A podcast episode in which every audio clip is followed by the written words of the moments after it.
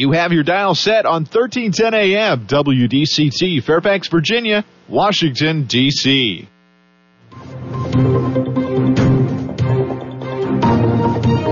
워싱턴과 미국 그리고 세계의 흐름을 짚어보는 라디오 워싱턴의 시사 토크쇼 워싱턴 전망대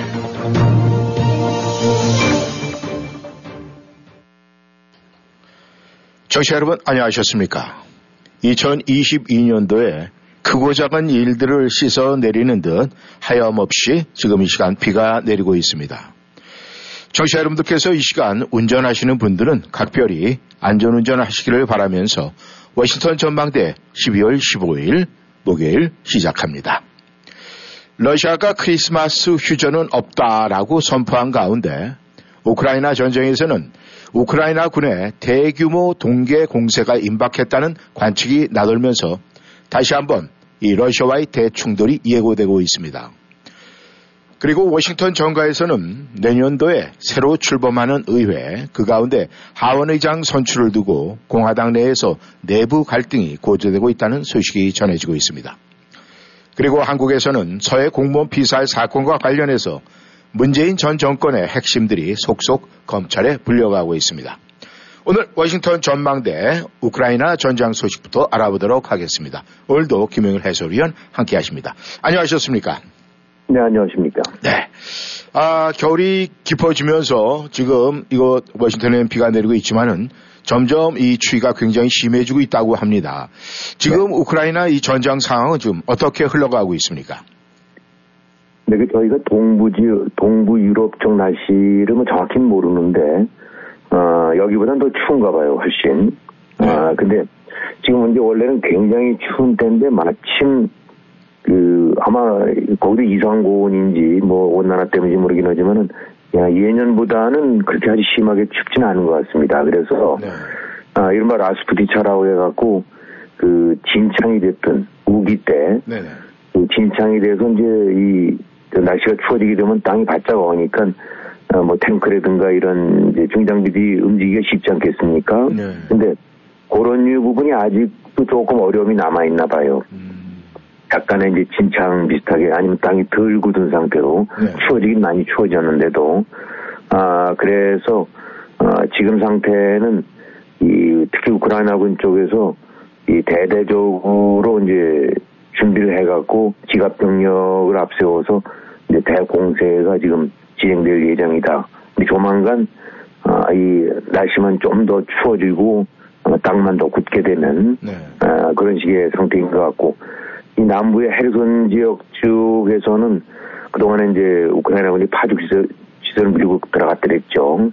어, 그래서 지금 드니프로강 강, 어, 강 건너서 지금 대치해 있는데, 이 러시아군 쪽에서는 이렇게 보도 나오는 것들을 보니까 이 여러 가지 참호, 전차용 참호, 일반 참호, 그 다음에 이 전차 같은 경우 이제 진격하는 걸 막는 방해물들, 이런 것들 해놔갖고 대대적으로 지금 이제 아마 그 러시아군이 어, defense line을 구축하고 있는 것 같아요. 네. 그래갖고 또 지금 우크라이나군 쪽에서는 상당수 정예 부대들, 기갑 부대들 같은 경우가 어, 이제 한 10개 여단 정도가 어, 준비 상태를 들어갔는데 지금 어디로 향할지를 행선 안 밝히면서 사라져 갖고 어, 이 조만간 어, 동부로 갈 수도 있고 때로는 이제 남부 쪽으로 넘어갈 수도 있고 그래서 지금 같은 날이 본격적으로 추워지지만은 아직까지 대규모는 전투는 안 벌어진 상태에서 조만간 큰 전투가 어, 벌어질 거다. 어, 이제 이런 예고들이 저 예상들이 많이 나오고 있습니다. 네. 어, 지금 이 아, 2차 세계대전이 끝난 지가 지금 거의 한 70여 년이 지났는데 말이죠. 아, 네. 요즘, 아, 이 세계에서 일어나는 전쟁 가운데 이 동사자가 있다. 이건 우리가 지금 쉽게 이해가 안 가는 부분인데 지금 러시아군의 이 동사 사망자가 걷잡을 수 없이 많이 나온다고 하는데 그 피해 상황이 좀 어떤 어느 정도입니까? 네, 이제 동사자라는 것이 보게 되니까 말씀한 대로 참 사실 그 요즘 그 옛날 전쟁도 아니고 이렇게 동사를 한다는 것이 참 이해가 안 가는데 네. 아, 러시아군 쪽은 특히 그동안에 이제 꾸준히 그 보급 부족이라든가 뭐 보급 이런 것 자체가 엉망이라는 얘기는 여러 차례 이제 말씀을 드린 적이 있죠. 네. 근데 그것이 실제로 지금도 그런 것 같고, 아, 특히 이제 러시아가 지금은 안 한다고 그러지만 대규모 망지 징집을 했지 않습니까? 네. 한 30만 명 해갖고 이제 해서 전선으로 보냈다는데 그 한 30만 명 가량 중에서 얼마만큼 실제로 그 현장에 배치했는지 모르겠지만 대다수가 네. 그야말로 그 지원과 보급품, 장비, 무기, 무장 이런 데서 그냥 뭐 완전히 거지 군대나 다름없는 엉망진창인 상태 같아요. 음. 그러다 보니까 이제 지금 이런 남부 전선도 그렇고 동부 전선도 그렇고 네. 그 이제 방어 라인을 쳐야 되는데 그러려면 이제 땅들을 팔 거 아닙니까? 예, 예. 근데 이 참호라는 것이 아 우리가 뭐 현장에서 보진 못했습니다만 영화 같은 장면에서 나타나듯이 아 이 땅을 파고 그 속에 이제 쭉들 그 이른바 교통호 그런 식으로 서로 왕래하는 이제 그런 길도 있고 땅 밑으로 말이죠. 네. 아, 근데 그 부분이 참호가 제대로 기능을 그러려면은 그, 그야말로 바짝 말라있는 드라이한 상태를 유지해야 되고, 뭐 때로는 눈도 오고 비도 오고 그럴 수 있는 거 아닙니까? 예. 그런 거를 막기 위해서 바닥에 깔판도 깔고, 어, 여러 가지 이제 이 날이 추울 때 대비해서 그 난방이라든가 뭐 먹는 거 외에도 난방 이런 부분들이 이제 같이 동시에 그 잘 갖춰져야 되는데, 예. 지금 러시아 쪽 같은 경우는 이게 거의 그냥 완전히 한데 아 뭐 그냥 내팽개친 상태라는 거예요. 예. 그러다 보니까 실제로 얼어 죽는 사람들도 있지만은 특히 축축한 비 젖은 데 이런 데에서 그 신- 이제 군화 같은 것들 다 그 다음에 옷 같은 것들 갈아입고 거기 바짝 말라야 그 견딜 거 아닙니까? 가뜩이나 그렇죠. 추운데. 예. 그래서 이 참호족이라고 그래갖고 참호 속에서 그냥 진흙탕 속 이런 데서 버티고 제대로 먹지 못하고 그러다 보니까 그 저체온에 뭐 이런 식으로 해서 감기, 폐렴, 아, 이런 형태로 이렇게 죽는 사람이 많답니다. 그래갖고 예. 실제로 전투나 뭐 포병, 포- 포탄 이런 거 맞고 죽는 사람보다는 이런 식의 전투력이 상실돼 가면서 음. 아, 이제, 이, 얼어 죽거나 혹은 동상을 입거나 아니면 이런 식으로 되는 경우들이 엄청나게 많은가 봐요. 예. 아, 또 특히 이제, 그 징집병들을 훈련시킨다 그러면서 그 전역에서 이렇게 하는데 특히 이제 시베리아 쪽 같은 데서는 그 나온 그 보도 보기 도 나면 한 3천여 명 정도를 이른바 이제 그 훈련소에서 아, 수용해 놓고 하는데 네. 여기가 이 소셜 미디어에 뜨는 이런 화면들 봤더니 이건 군인들이 있는 데가 아니라 그냥 포로 수용소 옛날 그 뭐 시베리아 강제 수용소 같은 예. 어 그래서 몇십 명이 이렇게 같이 누워 있는 그런 뭐 텐트라는데 20몇 명이 누워 있는 텐트라는데 그 안이 군인 막사라든가 뭐 이런 것이 아니라 그냥 텐트 하나 위에서 줄줄이 있는 수용소 모양이더라고요. 네. 거기서들 제대로 못 먹고 영하 30도까지 내려간다는데 밤 되고 나면 예.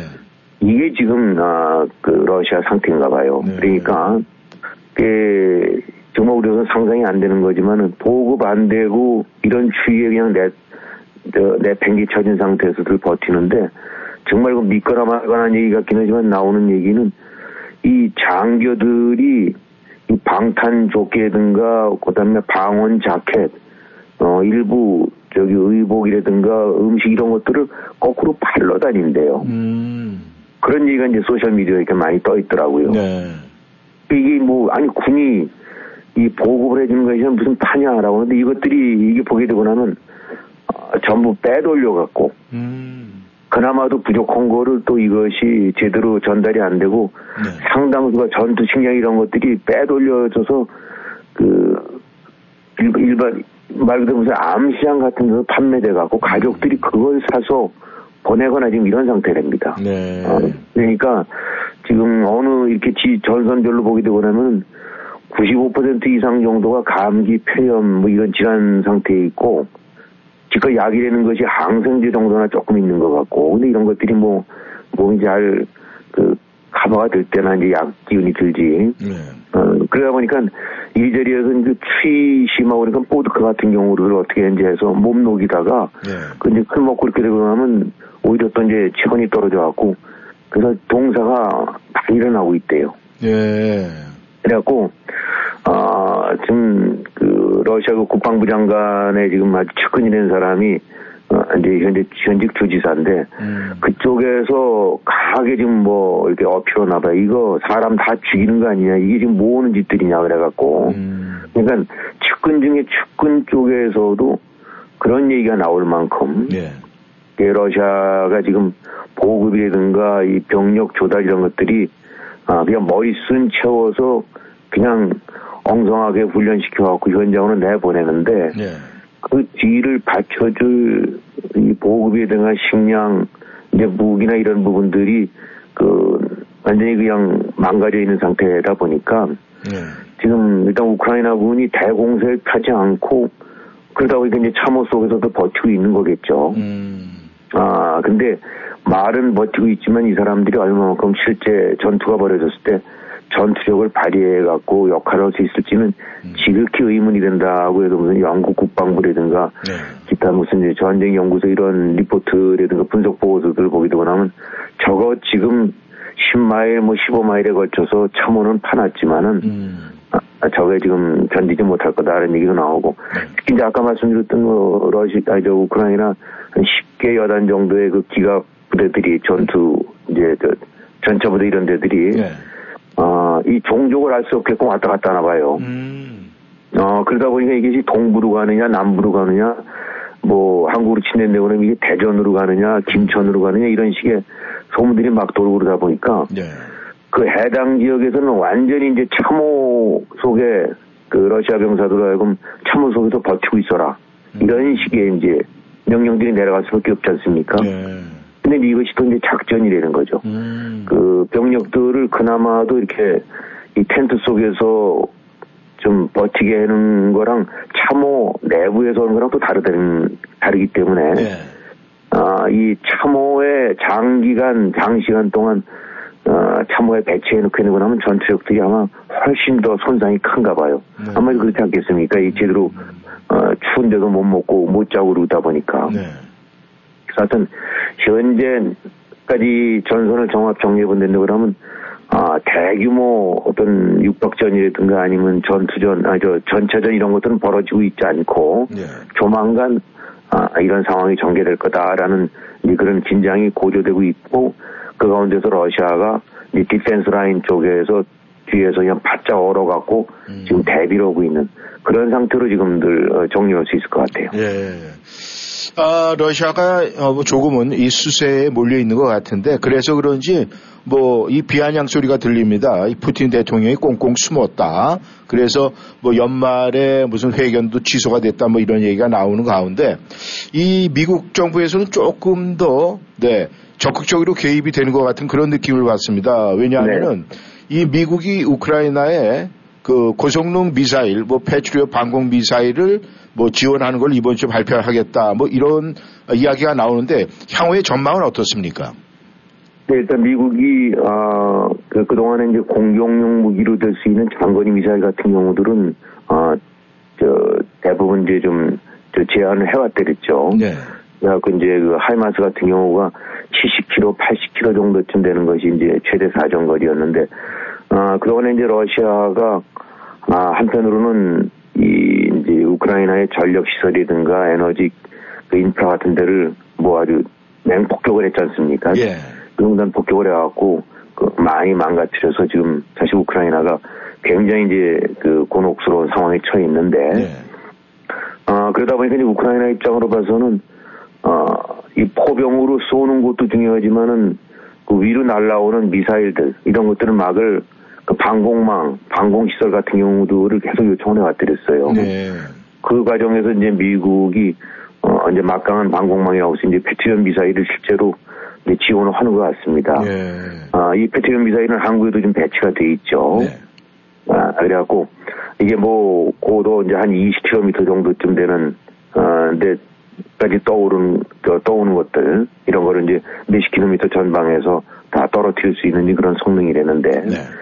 에, 지금 어쨌든 간에 이제 러시아가 무차별적으로 각 도시 특히 이제 산업시설, 어, 에너지 인프라 이런 쪽들에 이제 공격을 해오는데 이런 것들을 이제 카바를 할수 있게 된다고 하면 러시아로서는 지금 확실하게 그 기갑 병력이라든가 포병 전력 같은 것이 우크라이나보다 떨어진다고도 보거든요. 예. 어, 이 서방 측의 지원이 굉장히 많이 그 작용을 하기 때문에 음.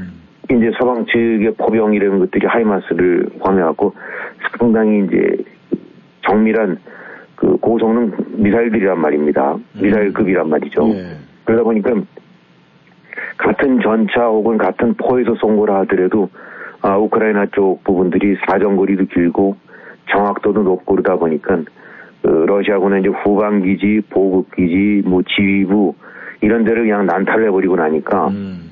아, 이, 그, 그야말로 이제 서로 포로 맞짱 뜨는 거는 아니면 전차로 맞짱 뜨는 거가 많이 밀리는 것 같아요. 네. 그래서 이제 러시아가 그 대안으로 그냥 나라를 전부 거덜을 내버리겠다라는 식으로 해서 미사일들을 쏴갖고 이제 산업시설들을 파괴했는데 네. 이거를 이제 방공미사일 쪽으로 막을 수만 있단다면은 예.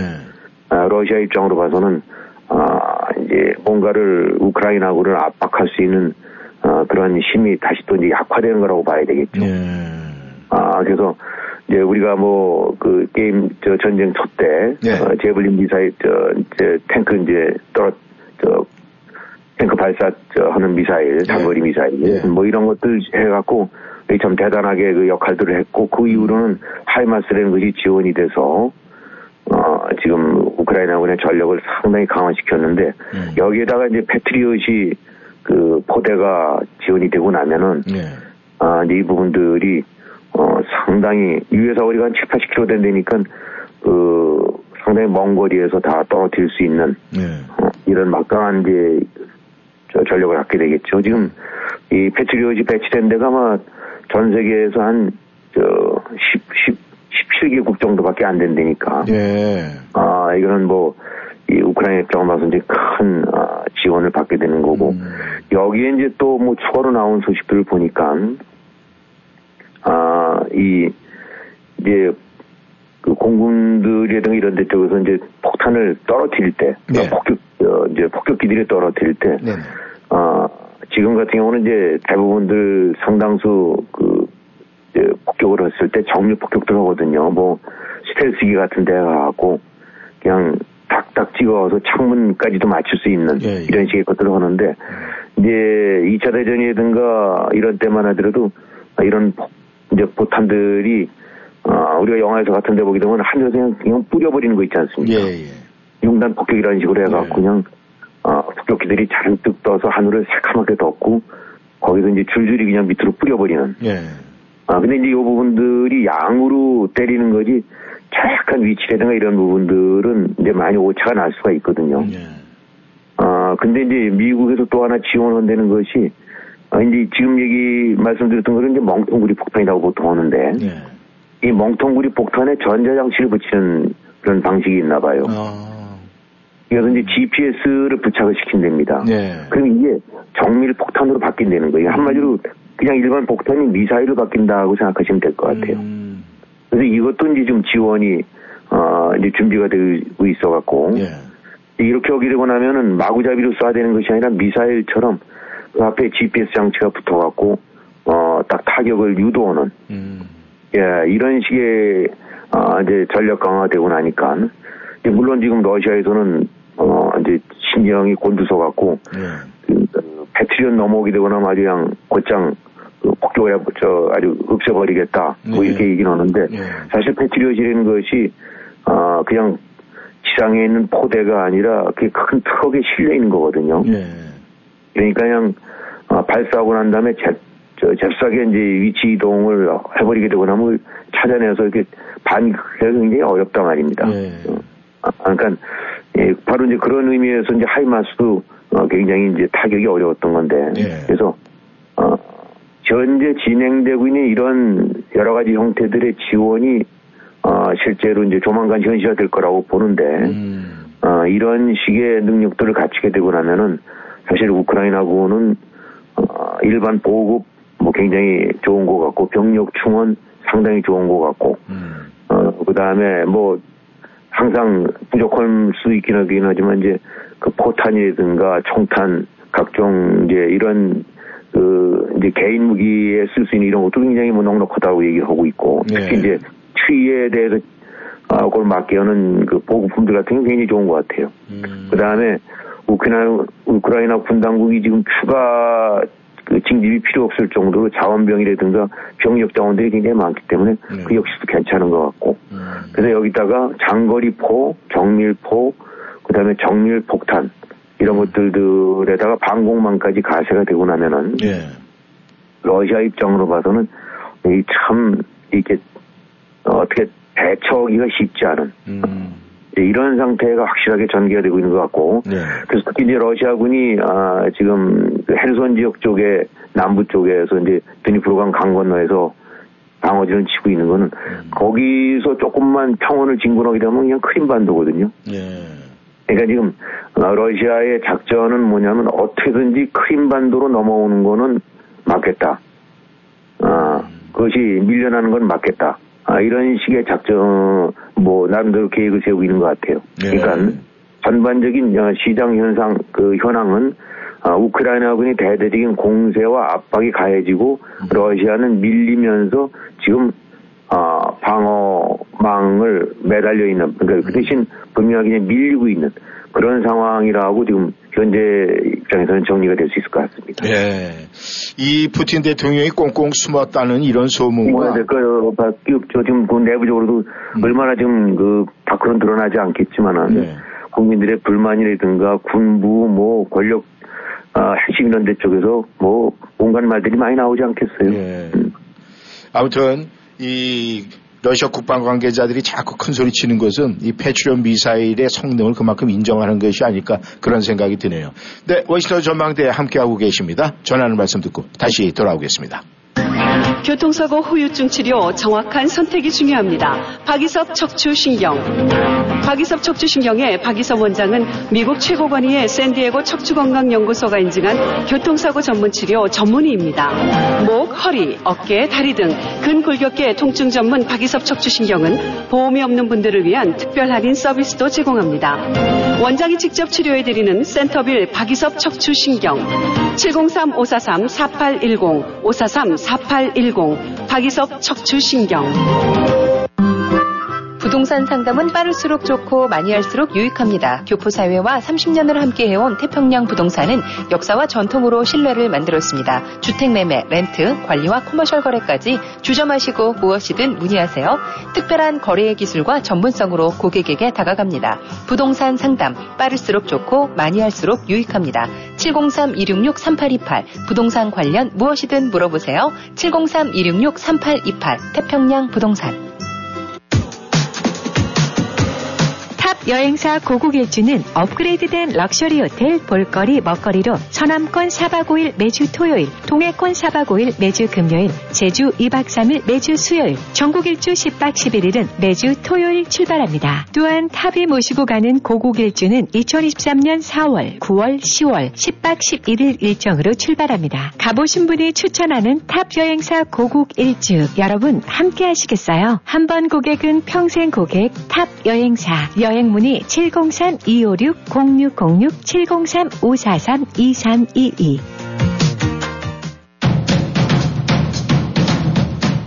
30년 이상의 노련한 법무 경험, 제품한 피터슨 변호사, 상법 사기, 채권 채무, 교통사고, 상해, 노동법, 정부 토지 수용 등 법률 문제 전반에 걸쳐 의뢰인의 자산과 명예를 최우선으로 지켜드립니다. 한인 이민자들의 비즈니스를 이해하는 유능한 변호사, 믿음과 성실로 고객 만족을 최우선으로 하는 챕만 피터슨 법률그룹은 성실하게 일하시는 한인 커뮤니티와 함께합니다. 버지니아 DC, 멜랜드 법정 최고 변호사, 제품한 피터슨 법률그룹, 한국어 상담은 제니스 장 변호사 를 찾아주세요. 변호사 직통 571-459-2506 사무실 571-459-2512 메디케어와 오바마케어 보험 가입 기간입니다. 더 좋아진 내년도 보험을 꼭 확인하세요. 보험 변경하실 분, 65세가 되실 분, 치과, 안과, 보청기 커버가 필요하신 분, 703-591-0009로 전화 주세요. 서비스 만점, 조은혜 보험. 무료 상담은 703-591-0009입니다. 생명보험, 자동차 보험도 취급합니다.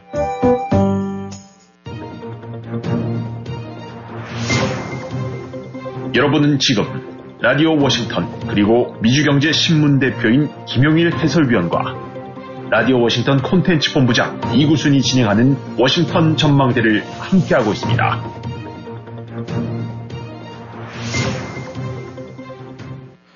전하는 말씀 듣고 다시 돌아왔습니다. 청취자 여러분께서는 워싱턴 전망대 함께하고 계십니다. 이 트럼프 전임 대통령이 이 안팎으로 이 사면 초과에 몰리고 있습니다. 2024년도 이 대선 공화당 경선에서 이 트럼프 전임 대통령이 밀리고 있다는 소식이 계속 지금 전해지고 있습니다. 좀 어떻게 진행이 되고 있습니까? 네, 이제 2024년에 대선이 있죠. 그러니까 예. 여당이라고 할 수 있는 민주당 쪽에서는 뭐 일단 바이든 대통령이 있으니까 네. 어, 바이든 대통령이 뭐 재선에 나갈까 말까 뭐 이런 얘기들은 어, 좀 나오곤 있지만은 아, 아주 본격적으로 그 이른바 잠룡들 주자들이 나오고 있는 건 아니지만 공화당은 뭐 당연히 이제 후보를 정해야 되고 경선을 거쳐야 되니까요. 네. 이제 그러다 보면 당연히 아, 계속 여러 가지 형태의 그 이제 지지도에 대한 후보 이제 후보자들에 대한 지지도 조사가 나올 거 아닙니까? 네. 근데 그동안에 사실은 트럼프 전 대통령이 거의 독주를 해왔죠. 음. 아, 이번 중간선거 전까지만 하더라도 뭐 압도적으로 어, 우위를 보여왔고 이제 여러 후보들 펜스 부통령이든가 디센티스 프로이다 주지사라든가 또 뭐 저 국무장관 지낸 사람 또 유엔 대사 지낸 사람 이런 사람들이 거론이 됐긴 했지만은 예.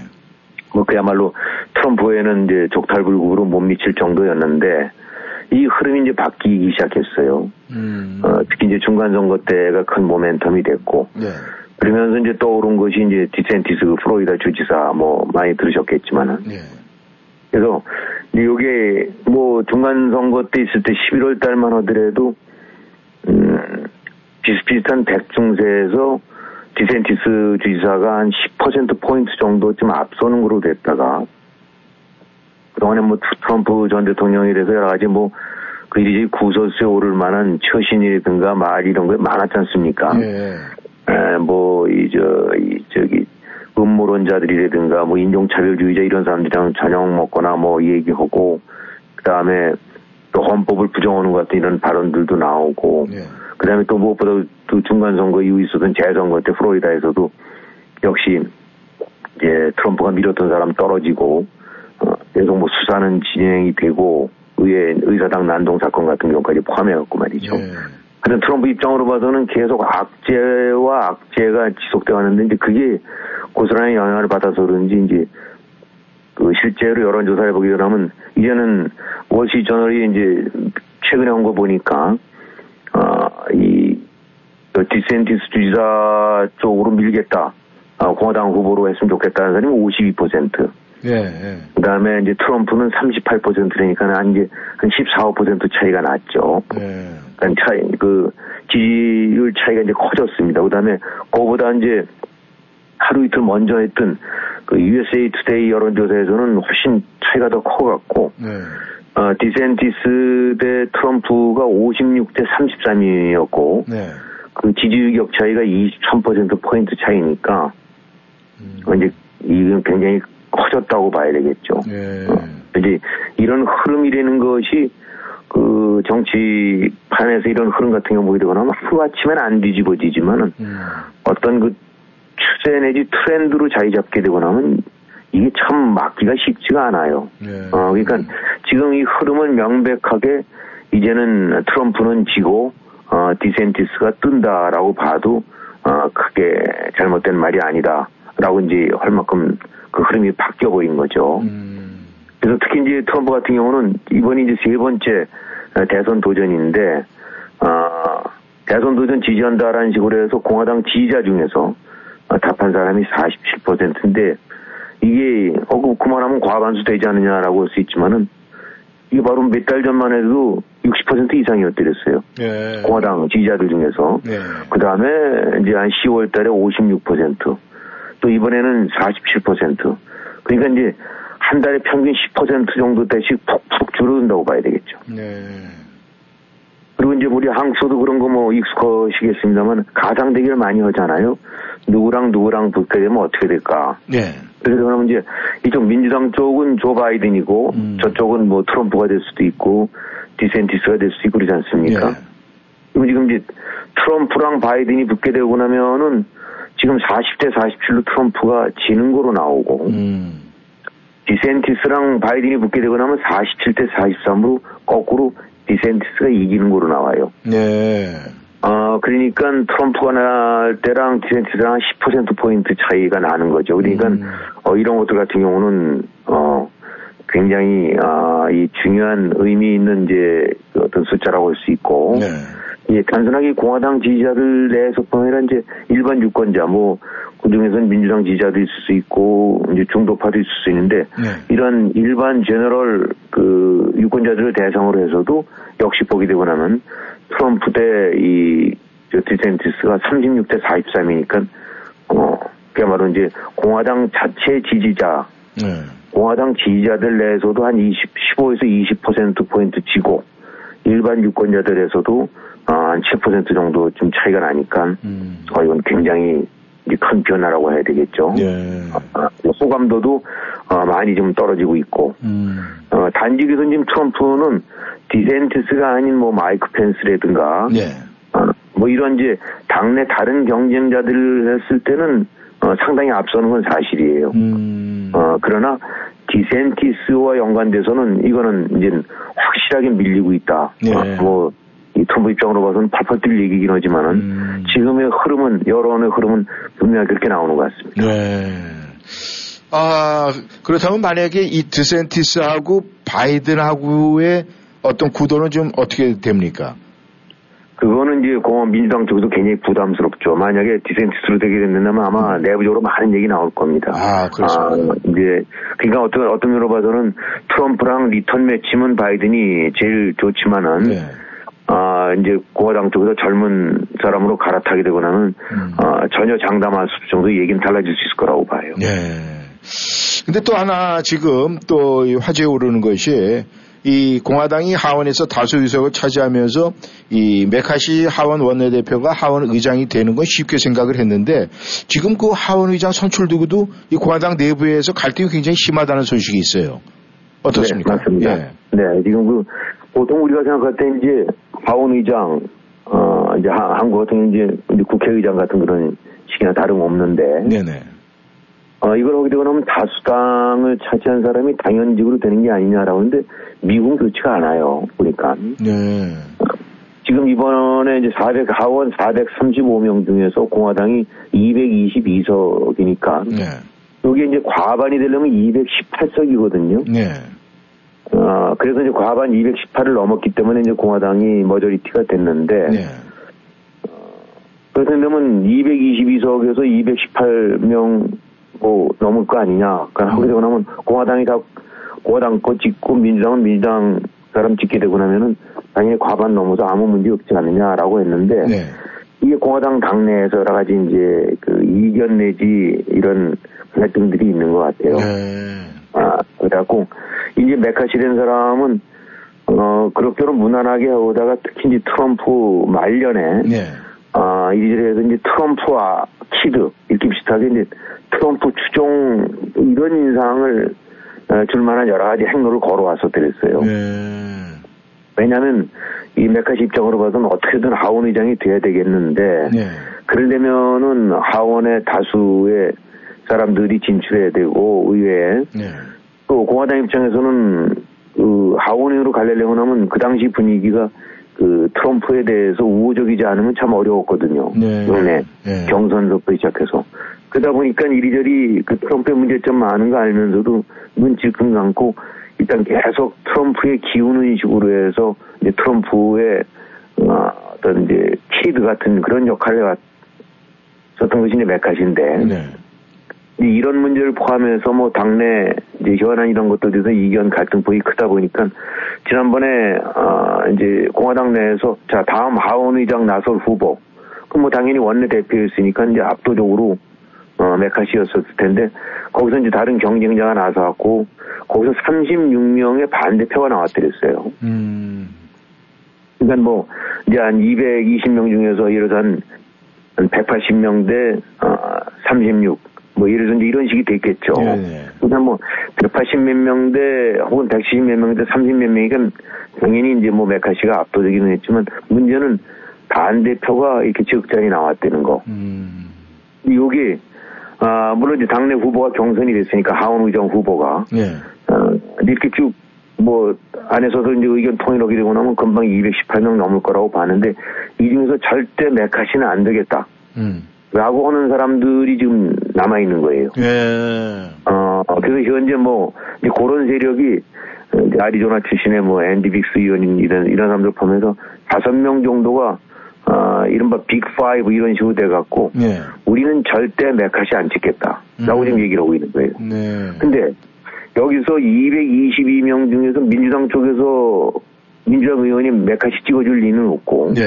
공화당에서는 무조건 222표, 아, 218표 이상이 나와야 되는데면 반란표가 4명이 나오면 안 돼요. 4명 이상이 나오면. 음. 근데 지금 5명이에요. 네. 그리고 나면 222명 중에서 5명이 실제로 노후로 된다면 217이 돼갖고 이게 안 돼요. 네. 그러니까 과반이 안 된다고 하면 하원 의장이 안 되는 겁니다. 네. 근데 이 미국의 하원 의장이라는 거는 그야말로 대통령, 부통령 다음에 국가서열 3인데 이게 네. 조금 우리로서는 조금 의아한 게 당연히 하원 의장하면 하원 의원이 자격이 돼야 될 거 아닙니까? 예, 예. 근데, 근데 그렇지가 않아요. 음. 어, 그 하원 의원들이 모여서 표를 하는 데서 과반만 넘으면 누구라도 하원 의장이 된다는 거예요. 음. 이게 좀 납득이 안 갈 겁니다. 아니, 이거 좀 이상하지 않느냐 하는데 네. 실제로 그렇대요. 어쨌든 네. 법은. 예. 그래갖고 예를 들면 지금 이제 이 민주당 같은 경우가 216명이라 아니 213명이라고 친단다 그러면 네. 민주당이 똘똘 뭉쳐서 213표를 누군가 보낸단 말이에요. 민주당 후보가. 네. 근데 그 중에서 만약에 공화당 쪽에서 다섯 명이 에이 우리 편 마음에 안 들고 니네 편 찍어줄게 여기 되고 나면 머저리티가 공화당인데도 하원 의장 쪽을 민주당이 할 수도 있는 이런 것이 이론적으로는 가능하다는 거예요. 예. 그러니까 지금 메카시가 등이 달아갖고 음. 어떻게든지 이제 의원들을 만나서 이제 설득하고 하고 여기에 이제 트럼프까지 나서나 봐요. 네. 야, 이 메카시를 찍어야지 어쩌고 해서 이제 보 이른바 극우 뭐 이런 데 쪽에서도 그냥 적극적으로 해서 밀고 있는데 네. 일단 이제 후 물론 선거는 이제 내년 1월 초예요. 예. 그래서 하지만은 현재로서는 안전선이 확보 안 되고 얼마든지 반발이 일어날 수가 있다. 예. 이렇게 되고 나면 좀 실제로 머저리티가 공화당이기 때문에 뭐 민주당 의원이 이 하원 의장이 될 일은 없겠지만은 이제 어떤 식이 될 수 있냐면 야 메카시는 안 되겠어. 니네 딴 사람 내세요. 그렇지 않으면은 우리가 협조할 수가 없어. 뭐 이런 식으로 돼갖고 네. 아, 공화당의 반란, 이제, 그, 안티 다섯 명이 매카신 절대 안 되니까 딴 후보를 내세워라. 그래야만 내가 찍어주마. 예. 이, 이런 타협이 일어날 수 있다는 얘기죠. 예. 그래서 심지어는, 어, 이, 저, 리즈 체니 의원 같은 경우는 이미 의원이 안 되지 않습니까? 예. 근데 경우에 따라서는 리즈 체니도, 어, 민주당이 다 밀고 공화당에서 일부 하게 되면 하면 될 수 있다는 얘기예요. 그게. 어. 어, 이게 상상이 안 되지만, 네. 하여튼, 그래서, 어, 지금의 이제 반발, 이런 것들이, 어, 제대로, 저기, 저, 저 수용이 안 되고 나면은, 예. 어, 경우에 따라서는 어떤 식의 상황이 벌어질 수 있을지 모른다. 이렇게 되고 나면 공화당에서는, 야, 메카신 빼고, 뭔가 온건한 모더레이트 쪽에서 누군가를 내서야, 그래야, 어, 민주당 쪽에서 협조 좀 받고, 우리 내부적으로도 반란이 없어서, 뭐 이렇게 될 수 있다는 거죠. 예. 그래서 여기서 지금 이제 나- 우리가 보- 봐야 될 메시지는 단순하게 메카시라는 한 사람의 문제가 아니라 예, 여기서도 역시 이제 트럼프의 입지가 연결이 돼 있는데 예. 어, 이제 트럼프가 그동안에 당내에서 어, 가장 큰 대주주로서 이제 좌지우지하던 이런 부분들이 어, 이번 중간 선거를 기점으로 해서 많이 그 힘이 떨어졌고 또 하다못해 메카시의 하원의장 선출 같은 데 있어서도 입김이 많이 사그러져 갖고 거꾸로 아, 반발을 불러오는 아, 이런 것들의 그런 것이 상징적으로 드러나는 것이 역시 또 이제 하원의장 선거다라고 하다 보니까 예. 지금 같은 정치판이 아, 특히 공화당 쪽에서는 아, 눈에 안 보이는 것 같지만은 힘의 균형 내지 아, 이제 이런 변화가 아, 서서히 일고 있다. 아, 이제 그런 거의 증거로 봐야 될 것 같습니다. 예. 이 미국 공화당에서 이, 이, 트럼프 카드에 어떤 카드를 내야 될지 굉장히 좀 혼란스러울 것 같은 그런 생각이 듭니다. 네. 네, 김 의원님. 이 한국 소식을 좀 봐야 되겠는데 말이죠. 이 서해 공무원 피살 사건 수사에서 그 박지원 전 국정원장이 소환됐다 조사를 받고 귀가를 했는데 지금 이, 이건 어떤 식으로 지금 진행이 되고 있습니까? 네, 지금 뭐 그야말로 문재인 전 정권의 가장 안보 쪽의 핵심 세력들이죠. 핵심 담당자들이니까 이미 이제 서훈 전 안보실장은 구속돼 있는 상태고, 예.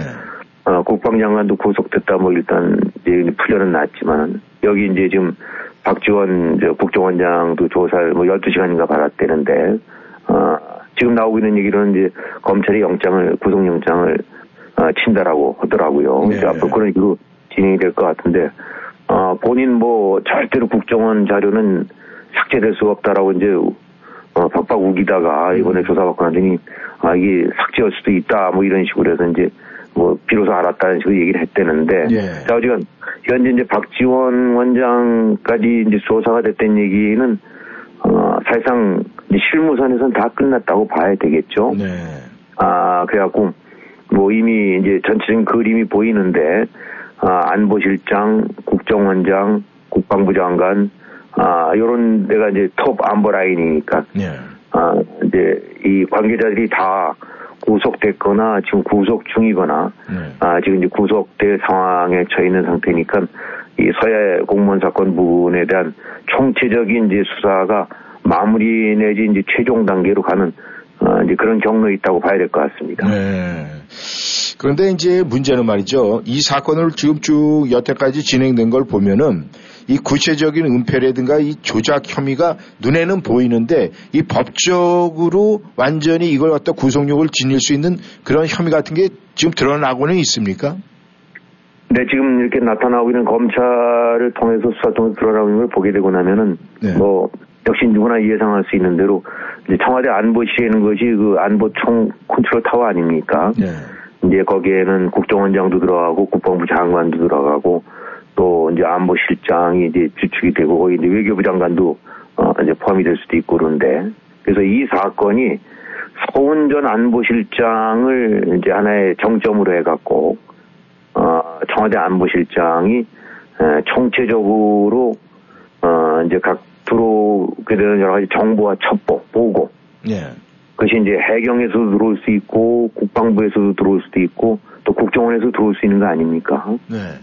아, 이런 여러 가지 그 이 사건에 대한 그 첩보 정보들을 취합을 해서 팩트들을 취합을 해서 이제 청와대 안보실 청와대에서 모여서 회의를 하고 그 회의에서 어 나름대로 리뷰를 하고 난 다음에 결론을 내려갖고 지침을 내려서 그 지침을 시행한 거 이제 이런 윤곽들이 다 드러나고 있죠. 그러니까 어, 일단 팩트라고 해야 될까 정보를 취합하고 거기서 회의들을 합니다. 이제 청와대에서 예. 그것이 이제 서훈 안보실장 주제로 하는 거죠.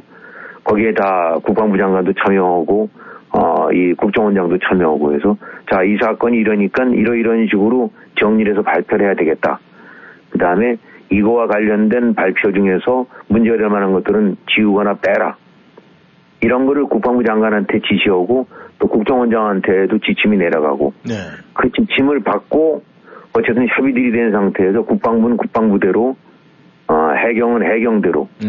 국정원은 국정원대로 어, 뺄거 빼고 지울 거 지웠다는 것들이 이제 드러나는 거죠. 그 관련 과정에서 진술들도 나오고 음. 실제로 지원 흔적들도 나타나고 네.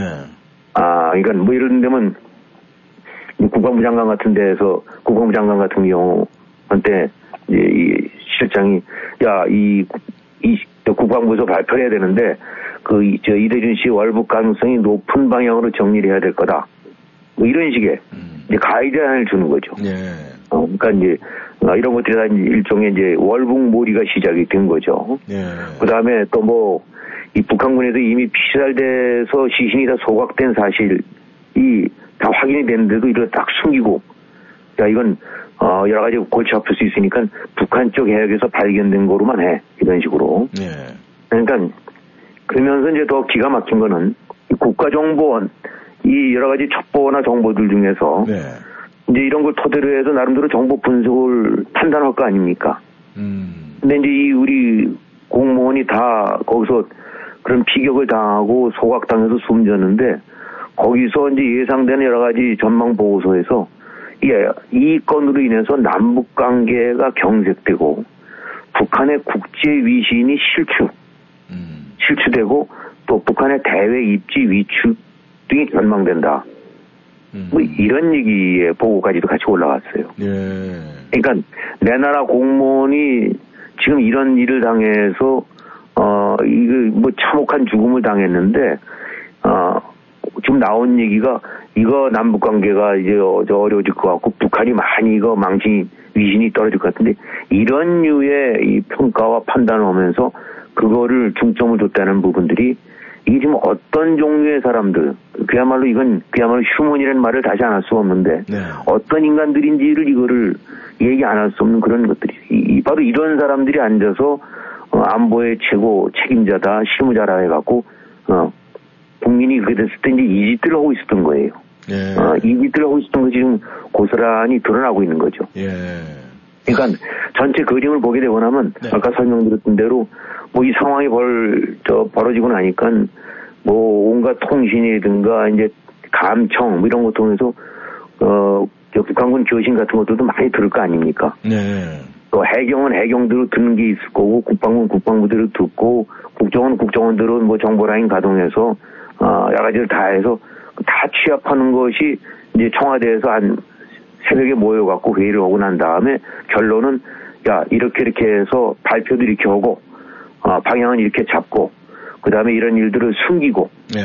어 일제 이 저 대외적으로 드러나지 않게 하고 어, 발표는 하되 요 정도 선에서 해 라는 것들이 다 일단 이제 안보실장이 어, 최고 그 정점이 돼갖고 했다는 거고 네. 그 과정에서 이제 뭐 나오는 보도 보게 되고 나면 그때 참석했던 실무자들이 어, 특히 안보실 쪽 실무자들이 네. 뭐 회의 끝나고 난 다음에 이제 각자들 가서 삼삼오오 모여갖고 야 이거 지금 미친 거 아니냐 음. 좀 저런 것이 감춰질 거라고 보느냐 네. 저기 덮어질 것 같냐 음. 라고 이제 자기들끼리 탄식하고 어, 비난했던 그런 이제 진술들도 나오는 것 같아요. 네. 그러니까 자기들도 알고 있었던 거죠. 네. 이게 이게 손바닥으로 저 해가리기지 지금 뭔 짓을 하는지 모르겠다라고 하는 건데 어, 어찌든 간에 이, 이 해수부 공무원의 이 사건 같은 경우가 그야말로 그 완전히 이 다른 방향으로 그 오도되면서 네. 은폐되고 그것이 또 삭제되고 이런 일련의 과정들이 지금 고스란히 검찰 수사를 통해서 드러나고 있다고 볼 수 있을 것 같습니다. 네. 대한민국 헌법에 말이죠. 대한민국 헌법에 대한민국 대통령은 국민의 안전과 보호를 해야 된다는 이런 아, 이야기가 나오는데 그렇다면 문재인 전 대통령이 이 사건, 대한민국 국민을 보호하지 못한 이 사건의 몸통이다. 이렇게 아, 검찰에서 아, 결정을 내릴 수가 있을 것 같습니까? 자, 지금 뭐 검찰 수사 이른바 칼끝은 명확하지 않습니까? 어디로 가는지. 네. 어, 그리고, 어, 또 뭐, 이건 가장 상식적인 선에서 볼 수 있는 거예요. 지금 네. 설명드렸던 대로 모든 에, 이 상황에 대한 리뷰, 네. 그 다음에 그에 대한 평가, 그 다음에 그에 대한 후속 처치가 청와대 안보실장을 중심으로 이제 최종적으로 진행이 됐어요. 네. 어, 즉 서운 중심으로 됐다는데 네. 그래서 혹시 기대하는 건 야, 서운이 다 한 거야. 요거 얘기하고 싶을지 모르겠어요. 네. 그러나 국가의 기능이 되는 것이 우리가 딱 아, 대통령의 역할이든 이런 부분들 뭐 이건 네 살짜리 되는 애들만 애만 해도 다 알만한 건데 그게 서운이 한 거냐 안보실장이 한 거냐 네. 그건 너무나 뭐 잔영한 거 그건 물어보는 것이 바보 아니겠습니까? 네. 아 서운 박지원 뭐 쭉들 했대지만은 결국 모이고 모여서 당연히 아 어떤 보고서를 만들었을 거고 네. 대통령한테 보고를 했을 거고 재가를 얻었을 거 아닙니까? 네. 지금 상태가 이렇답니다. 네. 그래서 이렇게 이렇게 하려고 하고 조치는 이렇게 하려고 합니다. 네. 라는 것을 당연히 하지 않겠어요? 네. 어, 이게 뭐 어디서 뭐 무슨 그 통닭집에서 불나서 몇 명 저기 된 것도 아니고 네. 시장이 불타서 된 것도 아니고 음. 어디서 나룻배 하나 떨어진 저 가라앉은 문제가 아니지 않습니까? 네. 어, 공무원이 실종돼서 북한군에 의해서 어, 피격되고 어, 불로 태워져 숨진 사건인데 네. 이게 그러니까 자기들이 고스란히 이거 밖에 나가면 안 된다. 보안 절대 주, 주의해라. 해갖고 다 통지한 거 아니겠습니까? 네. 그거는 그만큼 그 사안이 얼마나 엄중하고 그 여파가 얼마나 클지를 알고 있는 거란 말이죠. 예. 그런 거를 아 뭐 안보실 차장이 했냐, 국방부 장관이 결정했냐, 예. 뭐 국정원장 높은 자리긴 하지만 국정원장 이런 걸 감히 그 좌지우지 평가해서 최종 결정을 낼 수 있냐? 네. 그거 다 노래는 얘기죠. 예. 어. 그러니까 결국 이런 류의 구조를 본댄다고 그러면은 예. 어, 당연히 이 사건의 몸통, 즉 최종적인 판단 판단자, 지시자가 누구였냐는 거는 더 불문가지다 이거는. 예. 음, 이 몸통이 문재인 전 대통령이라는 것은 뭐 재론할 여지가 없다. 예. 그래서 뭐 검찰이 수사하면서 다음 단계는 뭐다라고 안 밝히겠죠. 예. 어, 원칙대로 한다는 것이 늘 이제 검찰이 하는 얘기지만 지금 가고 있는 거는 의사결정 과정에서 최종적으로 누가 누구한테 보고가 됐고 그 결정을 시행한 사람이 누구며 어떻게 처리를 한 사람의 최종 책임자가 누구냐로 가야 될 거 아니겠습니까? 예. 예.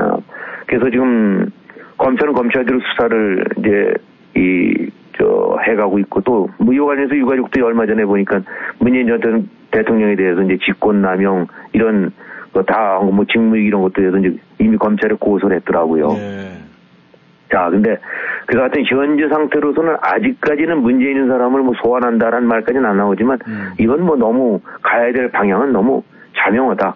예. 어, 분명한 거는 어, 누구도 그 부인 못할 거는 절대로 서훈 실장이는 서훈이라는 사람이 이거를 최종적으로 결정할 수 있는 사람은 아니다. 예. 그거 아니겠습니까? 네, 알겠습니다.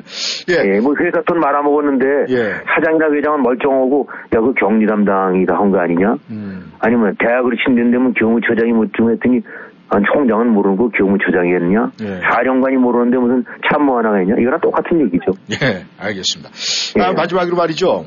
이 요즘에 그 지난번에 풍산개 그런 구설수도 있었는데 이 또 개달력이라는 게 나왔어요. 이 도대체 이거 왜 이럽니까? 글쎄요, 이거 모르겠어요. 문재인이라는 사람 좋아하는 사람은 그것도 또 이뻐 보일지 모르긴 하지만은 네.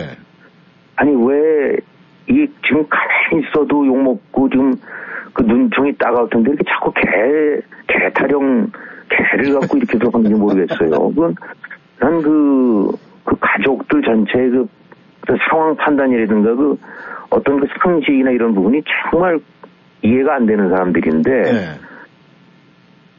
그 사실 그저 풍산갱가에서 뭐 저기 파양을 한다고 그래갖고 했던 게 엊그제 아닙니까? 예. 그 한마디로 뭐 국가가 해주기 뭐 국가에서 그 저기 지원금 못 받아서 못 기리겠다라고 해서 돌려준 거 아닙니까? 그 자체도 얼마나 우스꽝스럽고 전 모양새가 그 마, 대통령 지낸 사람으로서 말이 안 되는 행동을 했는데 또 보니까 또 무슨 그 딸인가 해갖고 뭐 달력을 만들어서 또 거기서 돈을 모아갖고 그건 또 무슨 유기견 쪽을 또 이렇게 도와준다고 해서 그러는데 아니 기르던 개는 내보내고 또 무슨 그, 그것도 제대로 못 기르면서 유기견 어쩌고 하는데 여기서 들어온 거는 보기로는 또 뭐 모금했다는 거. 예.